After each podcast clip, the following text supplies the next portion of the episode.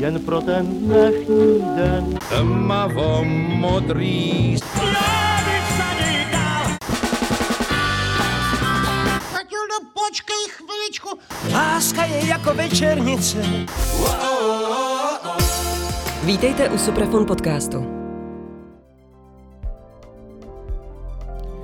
Dobrý den, zdraví vás Petr Korál. Já jsem se dnes sešel s Jirkou Urbanem, kytaristou skupiny Arakain, abychom zaspomínali na časy, kdy se rodilo jejich první album Trash the Trash.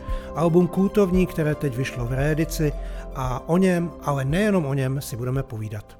Jirko, hezký den. Ahoj Petře, rád tě vidím v téhle složitý době. Co tě jako první napadne, když se řekne Trash the Trash? Tak teď asi pubertálně vykřiknu metal, protože eh, pro nás to bylo stělesnění určitého eh, období a snažení, kdy jsme se poměrně jasně profilovali z původně hardrockové kapely do takový hodně divoký kapely, která začala hrát žánr, který byl tady eh, celkem jako neslyšený, byl prostě novej. A ta naše energie a to nadšení a ty eh, vyprodané koncerty a to všechno prostě dohromady spolu pochopitelně s revolucí, která byla v listopadu, v podstatě v momentě, kdy se deska už, už byla v podstatě ve výrobě, tak to všechno dohromady dává takovou euforii, nadšení, mládí, eh, prostě jedním slovem takový výbuch, taková erupce, protože první deska je prostě nejvíc. Eh, kdy jste vlastně vůbec poprvé zaznamenali nějaký trash metal? No tak eh, to ti řeknu zcela otevřeně, že to už si nepamatuju, ale a to tady asi řeknu víckrát tuhle větu. Nicméně samozřejmě jsme muzikanti, každý hrál na nějaký nástroj a každý měl oblíbený nějaký svůj styl, nějaký žánr. Já, i když jsem vyrostl na Beatles a country mýho táty a tradiční jazz, tak stejně jsem pak objevil eh, prostě ACDC a raný Judas Priest a podobné věci. Takže jsme začali na takovým tom, eh, takový hard rock, který už byl trošku jakoby načichlej, tou novou vlnou britského heavy metalu, dejme tomu, pokud to je hodně odvážný rčení, ale dejme tomu, že se to tak dá popsat. No a e, náš bubeník první, Mirek Tete Nedvěd, e, byl takový inspirátor, takový e, to byl ten, co scháněl ty nahrávky zvenku, už si nespomenu, kde to scháněl, dokonce měl nějaký zdroj magnetofonových pásků, které byly ze studia, takže to nebyly úplně pásky, které by se hodily jako na běžný magnetofon. Nicméně bylo to levný, nahrával nám spoustu té muziky, no a tam se potom začala objevovat, eh, dejme tomu, první Metallica, první Slayer. A tam jsme došli na to, že dá se hrát ještě rychlejc než Iron Maiden nebo Judas Priest. Takže tam ten zlom asi nastal, nám se to zalíbilo všem a toužili jsme nějakým způsobem se tomu přiblížit. Dá se tomu rozumět i tak, že jste se tenkrát rozhodli, že chcete v rámci československé scény být nejtvrdší a nejrychlejší? No, to myslím si, že ne, že eh, nešlo tam o nějakou soutěž, eh, nešlo o to někoho něčím zabít, že hrajeme víc na hlas nebo rychleji než ten druhý. Ona byla taková těžká doba, eh, doba takového temna, nesměl se nahrávat, ani to nebylo možný. Ten, kdo měl šikovný zvukaře s mixážním pultem, možná, že dokázal dělat nějaké amatérské nahrávky, ale Víceméně jsme měli srovnání s ostatníma kapelama české scény jenom ze společných koncertů, eventuálně nějakých takových jakoby v úvozovkách festivalů, ale tenkrát to neexistovalo, protože bolševik prostě tohle to nepodporoval. Tím pádem chci říct, že jelikož nebyl úplný přehled o té scéně a znali jsme se víceméně jenom z osobního kontaktu, tak jsme eh, neměli ani o co soutěžit a bylo to všechno takový celkem jako přirozený. Hm, scházeli jsme se na pivu a tak. Největší kamarádi naši asi byli, dejme tomu vytacit, bych řekl, a, ale nebyla to soutěž, kdo nejrychleji, kdo nejvíc nahlas.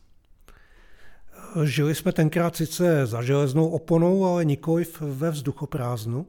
Nějaké informace zvenku sem samozřejmě pronikaly i přes tu oponu. Proto se musím zeptat na to, nakolik vás při tvorbě věcí do programu Trash the Trash eh, ovlivnila tvorba třeba takových kapel, které si sám zmiňoval, to znamená Metallica, Slayer tak samozřejmě, že nás ovlivnili nesmírně a řekl bych naprosto ojediněle, protože e, mám pocit, že neexistuje metalista na světě, který by tyhle ty dvě kapely neznal a který by neznal minimálně aspoň pár desek, když ne všechny. Takže když vyšla Metallica, první deska, druhá deska, my jsme se vlastně rodili v té době 83, 85 a e, učili jsme se podle nich hrát ty rychlé nohy, ty rychlé riffy a ten způsob jejich skládání a přemýšlení, že písnička nemusí být tříminutová, může být pětiminutová, jsou tam dlouhý nebo delší sola, na který jsme v té době třeba ještě neměli, ale stejně jsme to zkoušeli. Zkrátka určitě nás ovlivnili kapely tohletoho typu. Na první album jste nezařadili žádnou starší věc. Část fanoušků by si své opolíbené písně z dřívějších programů jistě rádo poslechla ve studiové podobě. Vy jste jim ale nevyšli stříc, takzvaně neměli jste trošku strach z toho, že to budou nést nelibě? No, eh, neměli.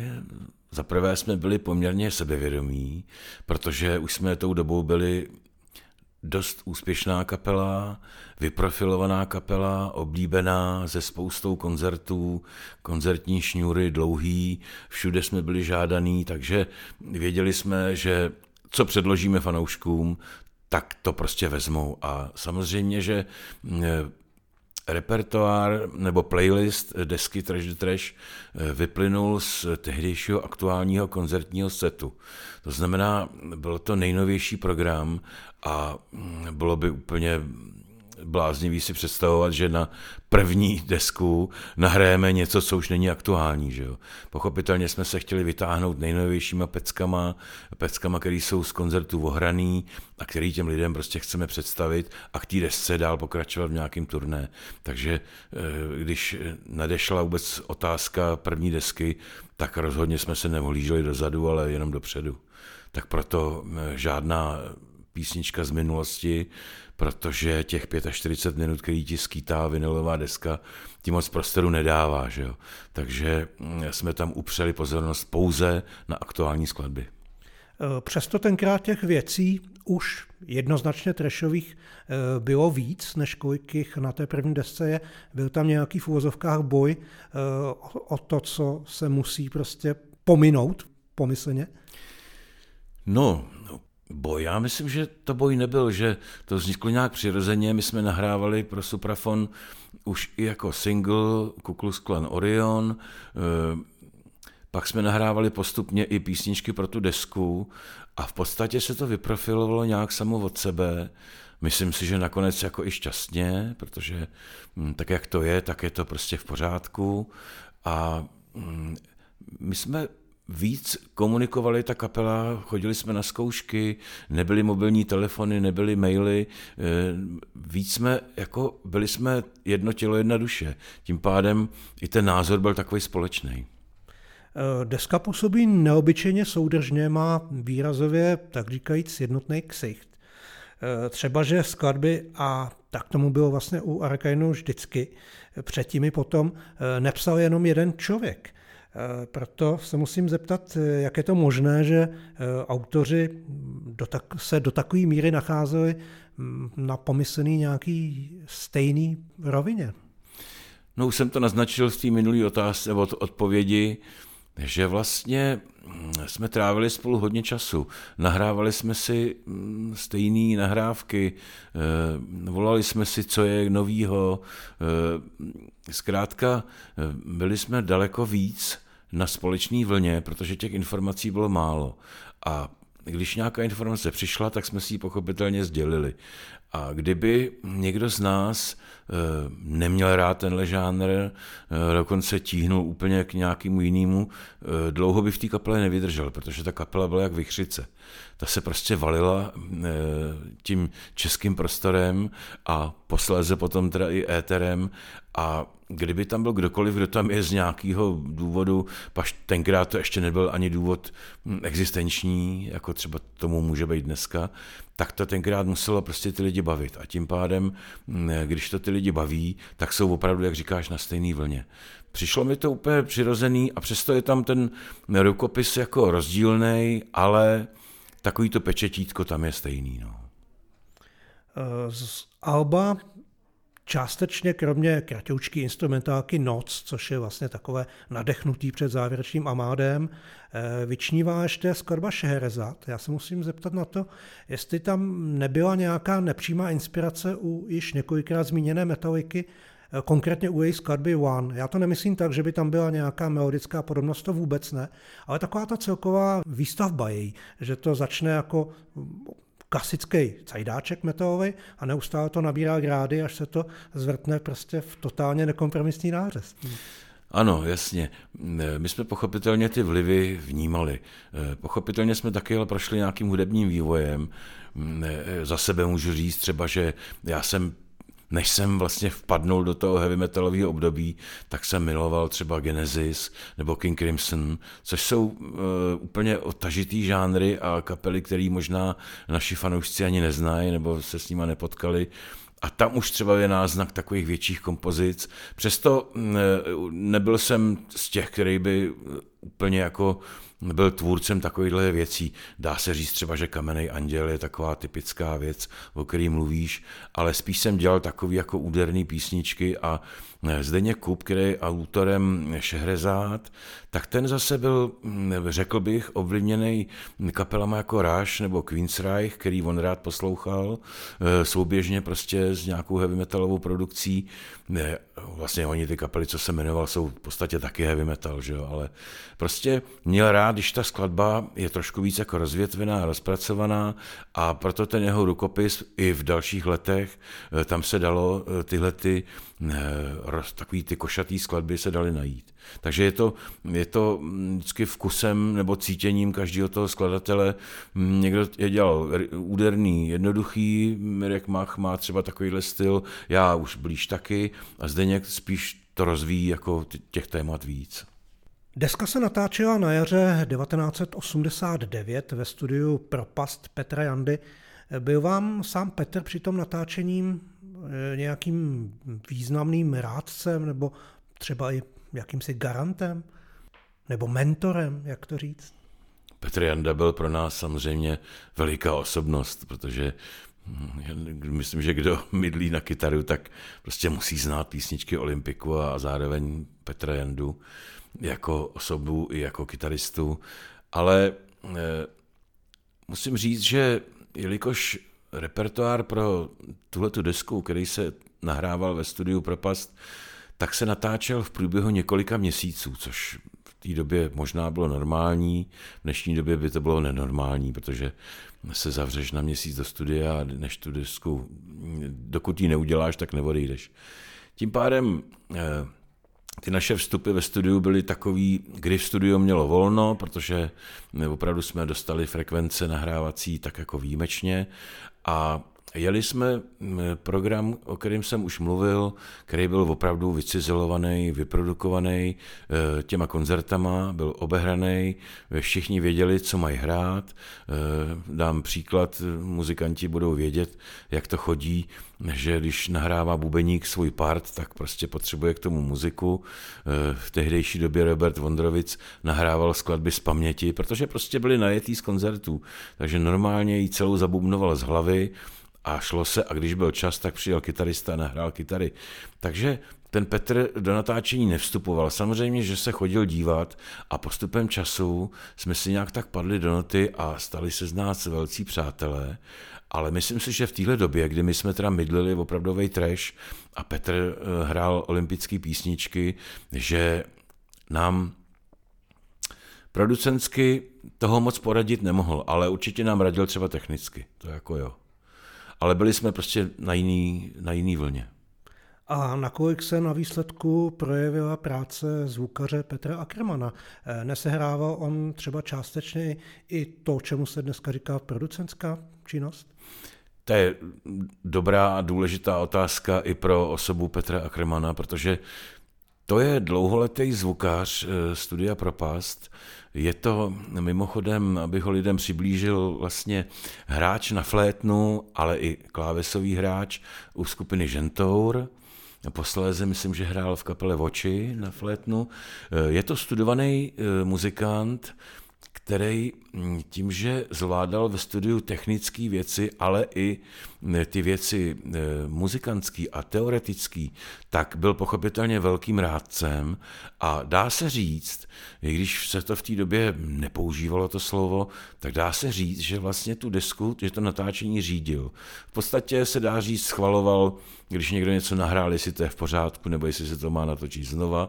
Někdy nás teda honil jak nadmutý kozy, ale byl to důležitý člověk pro nás, taky se s nás stali velký kamarádi a byli jsme rádi, že nás vlastně provázel takřka všema prvníma deseti deskama, kromě vlastně Salta asi, který produkoval eh, Dodo Doležal, tak byl Petr Akreman důležitou osobou pro všechny naše rané desky, které byly ve studiu Propast dělaný. Tím bych mu chtěl i zpětně po letech poděkovat, protože málo kdy a málo kde se jeho osoba jako zmiňuje a mm, málo kdy se ukazuje ta důležitost toho člověka, co sedí za tím mixážním pultem. Je to vlastně je to mm, nesrovnatelný, ale stejně jako byl Bob Rock důležitý pro černou metaliku 91, tak byl i Petr Ackerman důležitý pro nahrávání našich desek. Když si dneska tu desku pustíš, tak existuje něco, co bys změnil, kdyby to šlo? Určitě ne, určitě ne. Já bych změnil mm, technologii nahrávání a změnil bych eh, nástrojové vybavení a tak dál. Když si vzpomenu, jak jsme nahrávali na třeba sola na jednu kytaru, která měla páku. Páka se nám v studiu zlomila. Museli jsme u Petra v garáži vohnout kus tlustého drátu, zastrčit prostě do mechaniky v kytaře a takhle dohrávat třeba sola. Tak to je dneska úsměvný. Dneska většina kytaristů, kteří jdou něco nahrávat, tak samozřejmě nemají jednu kytaru, ale mají jich víc. A tak to jsou věci, že bych byl na tu desku víc připravený, ale po hudební stránce aranžersky bych na tom nezměnil, si myslím, že vůbec nic. Ještě před nástupem do studia skupinu opustil kytarista Mirek Mach, který zamířil tenkrát eh, do formace Alarm Mirka Imricha. Byla to pro vás velká komplikace? No tak dá se říct, že kdokoliv opouštěl tuhle tu naší rodinu, tak eh, nám to bylo líto. Někdo v dřívějších časech, v těch raných, ji opouštěl třeba proto, že úplně nevyhovoval tomu našemu stylu, nebo na něm bylo vidět, že ho to úplně až tak jako nebaví, nebo ne, ne nebaví, ale že by ho lákalo hrát něco trochu jiného. Ale když potom se ta sestava ustálila, což bylo po tom období 87-88 s nástupem Boba Vondrovice, tak nám to samozřejmě líto bylo. Ale to prostě, to, to je věc, když je víc lidí pohromadě, tak samozřejmě musí zákonitě vznikat určitý třenice. Tam tenkrát byla třenice mezi Mirkem Machem a Alešem Brichtou, eh, že Mirek se rozhodl tak, jak se rozhodl a my jsme na to reagovali zkrátka, takže jsme udělali konkurs, vybrali jsme eh, Daniela Kroba z Plzně, eh, který se jevil jako výborný metalový hráč, ale víme i s odstupem doby, že prostě kvality Mirka Macha nahradit nemohl. Tak z toho titulu nám to pochopitelně bylo líto a byla to škoda. Ale prostě naštěstí se to podařilo zvrátit, takže jako to prostě, to je v životě kapely takhle a, a prostě kapela se s tím musí vyrovnat. A když je silná, tak se s tím vyrovná. Vy jste ještě v tom samém roce, tedy v 89. Eh, natočili také eh, anglickou exportní verzi Alba Trash the Trash. Měli jste tenkrát pocit, že eh, ta vaše hudba by mohla oslovit někoho na tom vysněném západě? No tady trošku nevím, jestli jsme mm, tu angličtinu točili ještě v roce 89. Ty budeš možná větší encyklopedista jo, než to, já. Bylo to v létě, bylo to prostě Jo? s odstupem času. Já si dobře pamatuju, jak to točil, že měl kamaráda, který žil někde v Kanadě, takže angličtina pro něj nebyl problém, který mu korigoval výslovnost a i nějaký texty. Mm, A my jsme, eh, respektive hlavně Aleš Brichta, byl toho přesvědčení, že když už to točíme, takže je dobrý tu anglickou verzi udělat a samozřejmě měl pravdu, to je jasný. Že bychom si mysleli, že se z nás jako na západě eh, zblázní, to jsme si určitě nemysleli, ale mm, nechtěli jsme podcenit ani jeden moment, kdyby jsme litovali, že prostě nějakou vizitku v angličtině, že jako máme. Tak eh, to byl hlavní důvod. Ehm, To, že Suprafon, který vlastně nám vydal první a posléze teda i po tom úspěchu i druhou desku, neměl úplně zájem o to mm, vyslat eh, naše desky nebo naší první desku do zahraničí, mm, tak to prostě bylo rozhodnutí někoho jiného, který neumím komentovat. A kdyby tu anglickou verzi tenkrát dostal někam do Evropy, třeba by se něco stalo, ale třeba by se nestalo vůbec nic, protože mm, Německo, Belgie, Francie, Anglie byly tak silný eh, země na heavy metalové kapely, který už to tam mydlili hm, prostě spoustu let a eh, rozhodně by nečekali, že mezi ně vlítne nějaká česká partička. A to vidím až dnešníma očima s nějakým střízlivým odstupem. Tenkrát jsme pochopitelně hm, v tom nadšení si mysleli, že bychom mohli aspoň třeba se dostat na nějaký festivaly někam ven. Ale v létě roku 89 to nikdo nevěděl, co bude, takže byla to jenom taková, opravdu, jak říkám, taková pojistka, co by kdyby. Eh, Jasná věc. Upřímně, mm, není ti trošku i to, že po tom eh, pádu komunistického režimu, že se to ani neskusilo vlastně tam tu desku dostat, nebo třeba zkusit jezdit hrát někam na ten takzvaný západ? Třeba by z toho nic nebylo, sám si to říkal, ale třeba. Hmm. No, tak samozřejmě, že kapela, která zpívá především česky a eh, je pověstná nejenom teda hudbou, kterou produkuje, ale zároveň i třeba textama, tak eh, má úspěch především v zemi, v který se mluví tou řečí, v který jsou ty texty. Že jo? Takže mm, pro nás český trh byl naprosto prioritní, úplně jasný. Tady jsme doma, ale směrem ven jsme až tak úplně eh, ty vyhlídky neměli, protože nebyl tady nikdo, ani agentura, ani producent, ani manažer, který by to nějakým způsobem podchytil a uchopil. Byly tady kontakty, když jsme jezdívali třeba do Polska na Metalmanie a na velký mezinárodní festival do Jaročína a podobně, tak tady byly kontakty třeba s polskými manažerama, který mm, eh, spolupracovali s německým trhem. Tam by to eventuálně možná šlo, ale eh, všechno to bylo na takové bázi, která nebyla oficiální. Tím pádem k ničemu kor po vydání desky, když jsme se stali vyloženě oficiální skupinou firmy Suprafon, prostě nedošlo k tomu, aby nás jakoby někdo vyslal. Těžko kapela naskočí do dodávky a vyjede někam do Frankfurtu a řekne, my jsme tady a pojďte nás vzít na festiák. To prostě takhle se to nedělá a nedělalo ani tenkrát. Takže myslím si, že chyběl takový ten impuls, který by nás tam delegoval. Ten prostě ten nebyl. No. A dneska, když to vidíme, mm, kdo z českých kapel eh, se na, tak, na západní trh dostane, dá se říct, že nikdo a mm, myslím si, že se o to asi i nikdo moc nepokouší. A když byly ty vlašťovky tenkrát, třeba Citron, tak si myslím, že to měl ohlas tak v socialistických zemích akorát. A když to vidím s odstupem času i dneska v současnosti, se o to pokouší třeba můj mladý z Dimitry, a vlastně jdou teda teďka poprvé v angličtině přes německou firmu, ale to jsme 30 let po revoluci. Že vlastně do té doby skoro nikdo neskoušel se dostat ven.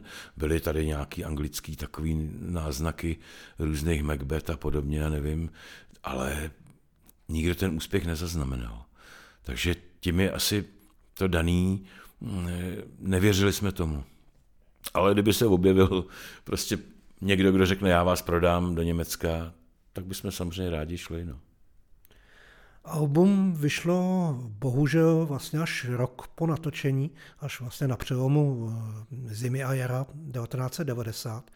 A paradoxně v té době Arakain už eh, zase byl v jiné podobě, protože vás opustili v mezičase hned dva členové, eh, jednak už zmiňovaný kytarista Dan Krop, jednak i bubeník Robert Vondrovic, oba zamířili do tenkrát nově vznikajícího Craysonu. To, že vás takhle opustili v době, kdy vy jste vlastně šli raketově nahoru, eh, to musela být přímo ráno na solar, ne? No, to pochopitelně bylo. No, jak jsem říkal, kdo opouštěl tu rodinu a pokud ji opouštěl z nějakého vlastního rozhodnutí, vždycky nás to mrzelo. Ono nás teda mrzeli všechny odchody, i když byly třeba, že teda zkrátka už, dejme tomu, nestačili nebo nevyhovovali tomu našemu tempu, tak každý odchod toho hráče nás mrzel. Tady nás to mrzelo o to víc, že se nechali zlákat konkurencí, která byla trošku, já nechci říct vysmívaná, to v žádném případě, protože třeba Anděl na útěku potom, když vzniknul, tak je naprosto respektovaná deska a vynikající, ale přece jenom prostě Crayson vznikal s Láďou Křížkem ehm, do daleko popovějších vod a na to jsme my, trašeři, koukali trošku s despektem.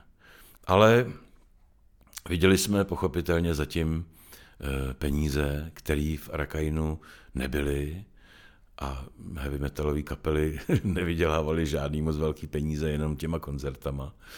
A tak tím pádem eh, jsme to museli prostě spolknout s určitou hořkostí, ale zase zároveň tenhle ten problém nás posílil v tom, že jsme zmobilizovali síly, mm, já jsem se potkal s Mirkem Machem, přemluvil jsem ho zpátky, měli jsme už management, byli jsme profesionální skupina, mm, takže už s nějakým statutem.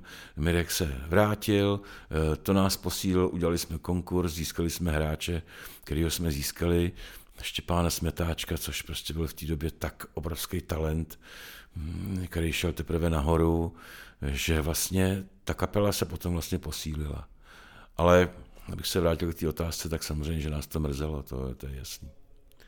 Eh, ty už si zmínil, jak se ta sestava mm, změnila, že se vrátil Mirek Mach po roce, že nastoupil Štěpán Smetáček, eh, tehdy teprve 18 letý. Eh, slyšel jsem, že ze strany vás, v úvozovkách zasloužilých členů, že byl vystaven různým vtípkům a legráckám, které občas neúplně snadno snášel. No tak samozřejmě já myslím, že takovéhle věci se dějou ve všech kolektivech, ať je to fotbalový manšaft, nebo prostě někde na vojně, nebo prostě v továrně přijde učeň. Mezi nás přišel mladý kluk, který eh, my jsme teda nebyli žádní staříci, ale bylo nám, dejme tomu, 30 a, a jemu bylo 18, tak byl opravdu o, takový, dá se říct, takřka o generaci mladší a byl trošku vyukaný, to je pravda, ale On byl zase tak hráčsky vyzrálej, že nebyl pro něj problém nic zahrát. Eh, my jsme ho měli moc rádi, protože eh, zase té kapele dal takový trošku jiný řád. Je to poznat i na desce Schizofrenie, mm, eh, byli jsme, kde jsme daleko víc jako muzikální, ta instrumentálnost tam zase ještě trošku povyrostla ale samozřejmě na cestách, eh, vzhledem k jeho věku a k jeho neskušenostem, mm, se stával terčem takovýchhle věcí, jak my s oblibou říkáme a říkali jsme i u Marka Žežulky, který nastupoval po něm vlastně a byl... A byl ještě mladší. Byl ještě mladší, byl čerstvý nebo byl snad 16 letý nebo 17 letý jak já dneška říkám, že jsme učili jíst příborem a eh, učili je poznávat rozdíl mezi mužem a ženou. Prostě to se tak nabízelo, ale vždycky to byly věci, které samozřejmě vznikaly z rizího kamarádství a kdyby ten člověk byl naprosto odtažitý, ať už věkem nebo povahou, tak by nás to ani nenapadlo si z něj tu legraci dělat. Trash the Trash bylo pokřtěno v rámci uh, velké přehlídky Metalmania v dubnu 90 uh, ve sportovní hale uh, na Pražském výstavišti. Ten koncert byl úplně bezvadně zaplněný, prostě narváno, fantastická atmosféra. Eh, já jsem tam tenkrát taky byl, užíval jsem si to. Jak jsi to užíval ty? Vybavuješ si vůbec tenhle večer? No, To jsi mě dostal do úzkých, no, tak mě samozřejmě trošku splývají koncerty z přelomu roku, ať už je to koncert pro všechny slušný lidi, který v podstatě vlastně eh, vznikal už v období revoluce, myslím, že, to, že se to jmenovalo koncert pro Arménii po nějakém zemětřesení, tak to byla jedna sportovní hala, krátce na to tahle ta sportovní hala, pak bylo těch akcí jako tolik, že se přiznám, že mi malinko splývá. Jo. Pochopitelně eh, při účasti takových hvězd, jako jsou třeba Creator, eh, bych si to pamatovat mohl, ale eh, opravdu mi to trošku splývá. Já se přiznám, že jsem odehrál už tolik, nebo přiznám, je jasný, že jsem odehrál od té doby na, na stovky akcí, a už si úplně nespomenu, vím, že ta doba byla euforická, bylo dobře, že to bylo takhle zaplněný, vím, že to organizoval Aleš Brichta, vím, že na tom taky prodělal nějaký peníze, eh, že to nějak nedopadlo, byly tam nějaký podvody s lístkama, ale to je bohužel asi tak všechno, co ti k tomu můžu říct. Jo. Creator jsem měl rád, už jsem na ně dneska v dnešní době trošku pozapomněl, i když vím, že že se tak jako znovu obrodili a mají třeba ty poslední desky mají výborný, ale eh, bohužel prostě jeli jsme na jiný vlně, takže na Crater v podstatě já si už moc jako nespomínám. Eh, ty jsi zmiňoval to množství ohromných vystoupení Arakainu do dneška. Mimochodem, máš ho spočítaný? Nebo má ho někdo spočítaný? Kolik Nemá. těch vystoupení bylo do dneška? Nikdo to určitě nemá spočítaný, ale já jsem to jednou zkoušel, protože mám schovaný všechny diáře eh, s eh, koncertama, eh, pak když už v digitální době mám schovaný diáře a fermany v počítači, ale když jsem to počítal, myslím si, že když jsme měli tři a třicátiny, anebo třicátiny, to teď nevím, a bylo to kolem dvou tisíc.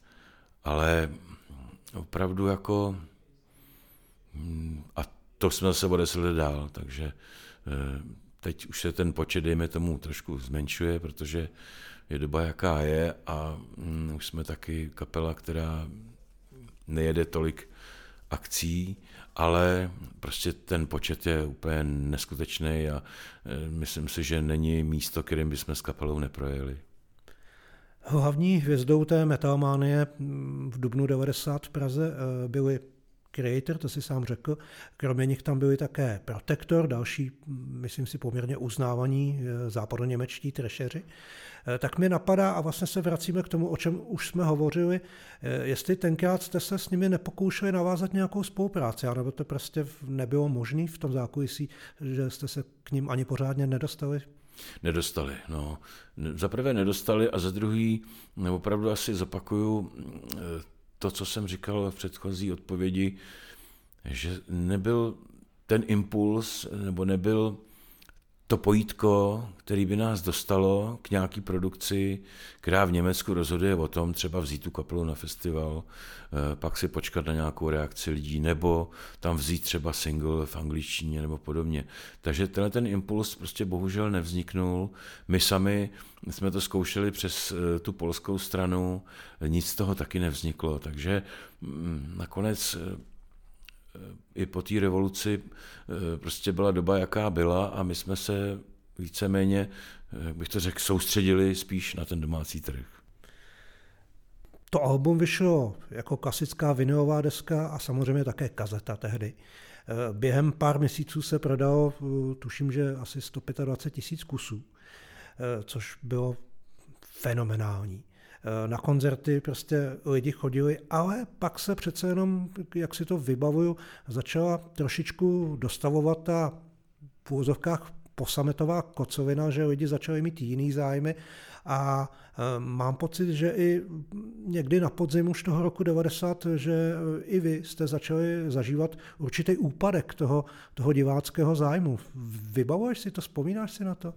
No, vzpomínám si na to minimálně hned jako prostřednictvím čísel, protože opravdu první deska, prostě velká bomba, 125 tisíc, Trvalo to třeba rok, že jo, než se to prodalo, ale prostě hodně velký úspěch. Mrzí mě, že v té době byla zlatá deska, myslím, za 200 asi, takže jsme vlastně na ní nedošáhli, což je z dnešního pohledu úplně neuvěřitelné číslo. A třeba například druhá deska, která vyšla rok na to, schizofrenie, tak už si ji prodalo asi jenom 35, mám takový pocit. Což je prostě propad poměrně veliký na to, že to je jenom během jednoho roku a kapela je pořád úspěšná jo, a nemění sestavu a tak podobně. Takže ten propad jsem zaznamenal a on ten propad trval minimálně takový tři roky, protože pak ještě následující desky Blackjack i Salto Mortale, který už v roce 93 trošku jakoby nakopávalo zpátky ten, ten zájem, tak zrovna tohleto období 90 až 92 je opravdu obdobím kulturní recese, kdy lidi eh, se začali zajímat o úplně jiné věci, začali podnikat, byli svobodní, jezdili ven, eh, mohli si nakupovat, eh, co si nakupovat chtěli. Tím pádem takový to mm, ten zájem té mládeže nebo mladých lidí přes týden do fabriky a v pátek a v sobotu na zábavu nebo na koncert, to prostě pominulo. Takže samozřejmě tuhletu recesi jsme zaznamenali všichni a musím říct, že to dopadlo i na nás eh, v tom smyslu, že my jsme vlastně těsně před revolucí udělali ten riskantní krok, že jsme se dali na profidráhu. Eh, v době socialismu nebylo možné být muzikantem jen tak halabala. Musel si mít razítko v občance, to znamená, musel si udělat profesionální přehrávky, eh, opustit zaměstnání, který ti dávalo pravidelnou mzdu a pustit se na tu úroveň toho nejistého, té nejisté existence. A my jako všichni už tenkrát s rodinama, to pro nás byl složitý krok a vlastně uděláš takovýhle krok a hned za rok nebo za dva zjistíš, jaký ten krok byl strašně rizikový a že se ti možná skoro až nevyplatí. No. Naštěstí jsme to jako ustáli, ty úvahy byly všelijaký a černý a tak to, ale hm, po tolika úspěšných letech prostě jsme to nechtěli vzdát. Udělali jsme Lucernu k deseti letům. Lucerna byla vyprodaná, bylo tam prostě dva tisíce lidí, tak jak prostě úplně naplněná kapacita absolutně. To nás, tak jako bych řekl, znova nastartovalo. Že ta Lucerna, my jsme z toho vydali i živák a ta Lucerna nás přesvědčila o tom, že to určitě nebudeme vzdávat a že prostě ty lidi nás mají rádi a že prostě pojedeme dál. A naštěstí historie to ukázala. Letošní reedice Trash the Trash, kvůli které tady sedíme, tak eh, vyšla opět nejenom eh, na vinilu, ale také na CD a to CD obsahuje eh, rovnou šest bonusů. Když to řeknu zjednodušeně, vlastně všechny nahrávky vydané ještě před prvním albem. A to včetně skladby Nesmíš to zdát, která tenkrát byla bez vašeho vědomí zkrácená, přejmenovaná na Cesta a vyšla na Samperu Posloucháte Větrník 3. Vy jste se k ní leta nehlásili a říkali jste, že prostě s ní nechcete nic mít s touhletou verzí. Změnili jste názor? No, nehlásili. My jsme tu písničku hráli na koncertech, takže mm, ke skladbě jsme se hlásili. K nahrávce, Já myslím, k nahrávce. K nahrávce jsme se, to se nedá říct, nehlá, my jsme ji nahráli, takže jsou tam naše ruce, naše nástroje, je tam Alešův hlas. Bohužel pod textem se podepsal pseudonym, už nevím, Václava Honce nebo někoho nějakého takového textaře a pseudobásníka socialistického. Ehm, asi zřejmě by to eh, za doby cenzorů kulturních možná ta písnička jinak nevyšla, nevím, neumím se to vysvětlit, proč se tam zrovna musel podepsat někdo jiný a z nějakých eh, důvodů se časově zkrátila ta skladba, to znamená, že se prostříhala. Chápu, že na výběrový desce, kde má být třeba 10-12 interpretů, se musí prostě našlapat co nejvíc muziky a eh, původní verze Nesmíš to vzdát eh, prostě byla určitě hluboko přes pět minut. Oni minimálně, Skoro šest. No, tak vidíš, minimálně o minutu, minutu a půl zkrátili. Chápu, že nebyli zvyklí na naše dlouhé předehry, na naše dlouhé mezihry, takže došlo k tomu, k čemu došlo, nás to pochopitelně mrzelo, protože to je jako když ti ořežou prostě prsty na rukou a na nohou, ale eh, my jsme spíš to vysvětlovali, my jsme byli rádi, že máme první písničku na, někde na placce, na desce, ale všude na koncertech jsme vysvětlovali, za jakých okolností to vyšlo, takže ne, že bychom se k ní nehlásili, ale spíš jsme o ní informovali, jaká sviňárna se nám vlastně jako by tenkrát stala. Škoda je, že ta eh, plná verze eh, není vlastně kvalitně zachována, že jste museli teď jako ten bonus použít opět tu zkrácenou, protože asi se nemýlím, prostě v té dobré profesionální studiové kvalitě ta skoro šestiminutová verze neexistuje. Ne, ne, ne.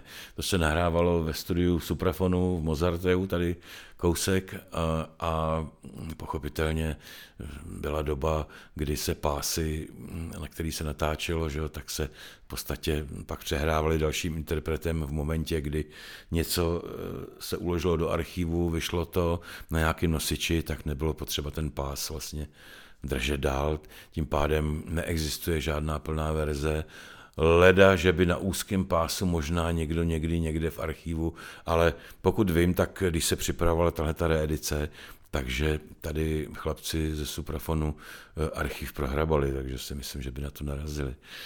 Prostě bylo to, jak to bylo a nedá se z ní dělat. Plná verze existuje až na výběru Arakain 15, kterou už nahrál Marek Žežolko s náma a je to úplně jiná kapitola, jiný zvuk a jiná skladba. Pojďme k současnosti kapely. Arakain nedávno postihla další personální změna, když ho po 35 letech, jestli počítám dobře, opustil baskytarista Zdeněk Kup.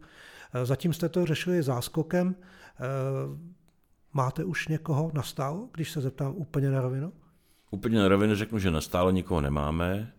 My jsme chtěli se záskokem, což je Marek Loučka, baskytarista moravské skupiny Forest Jump, Chtěli jsme odjet ještě zbytek podzimního turné, což nám bohužel vládní opatření už nedopřáli, takže koncerty se buď to zrušily nebo přesunuli.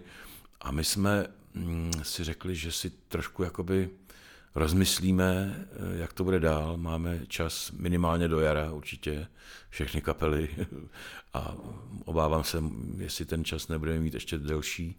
Takže momentálně eh, pevná náhrada ještě není.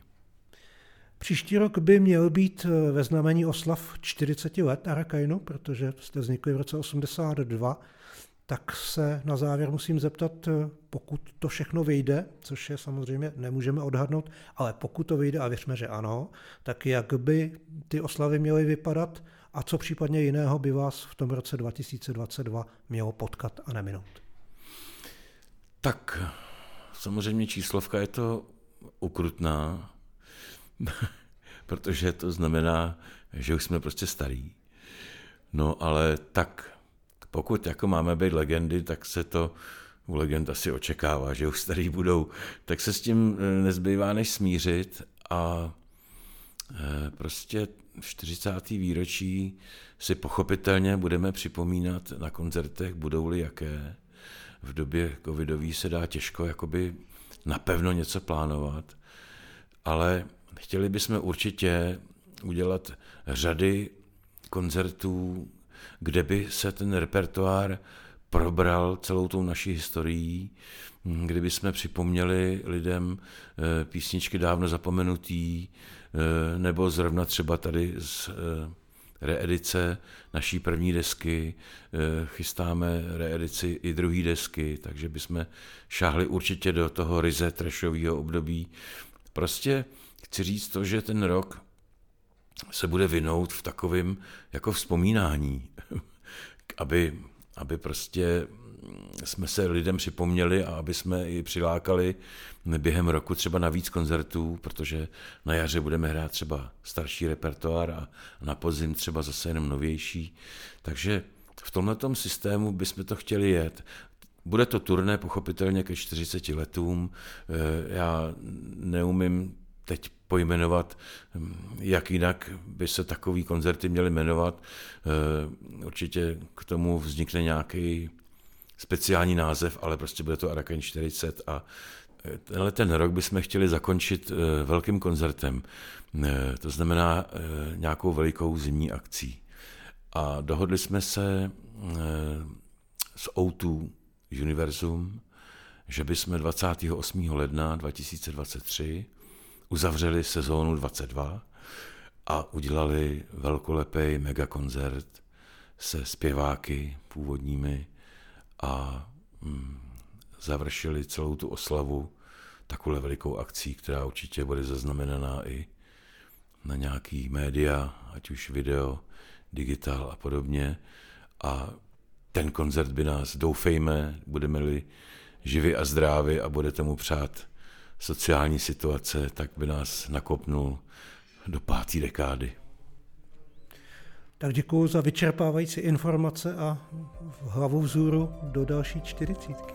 Já děkuji za pěkný rozhovor a zdravím všechny fanoušky a buďte nám věrní. Děkuji.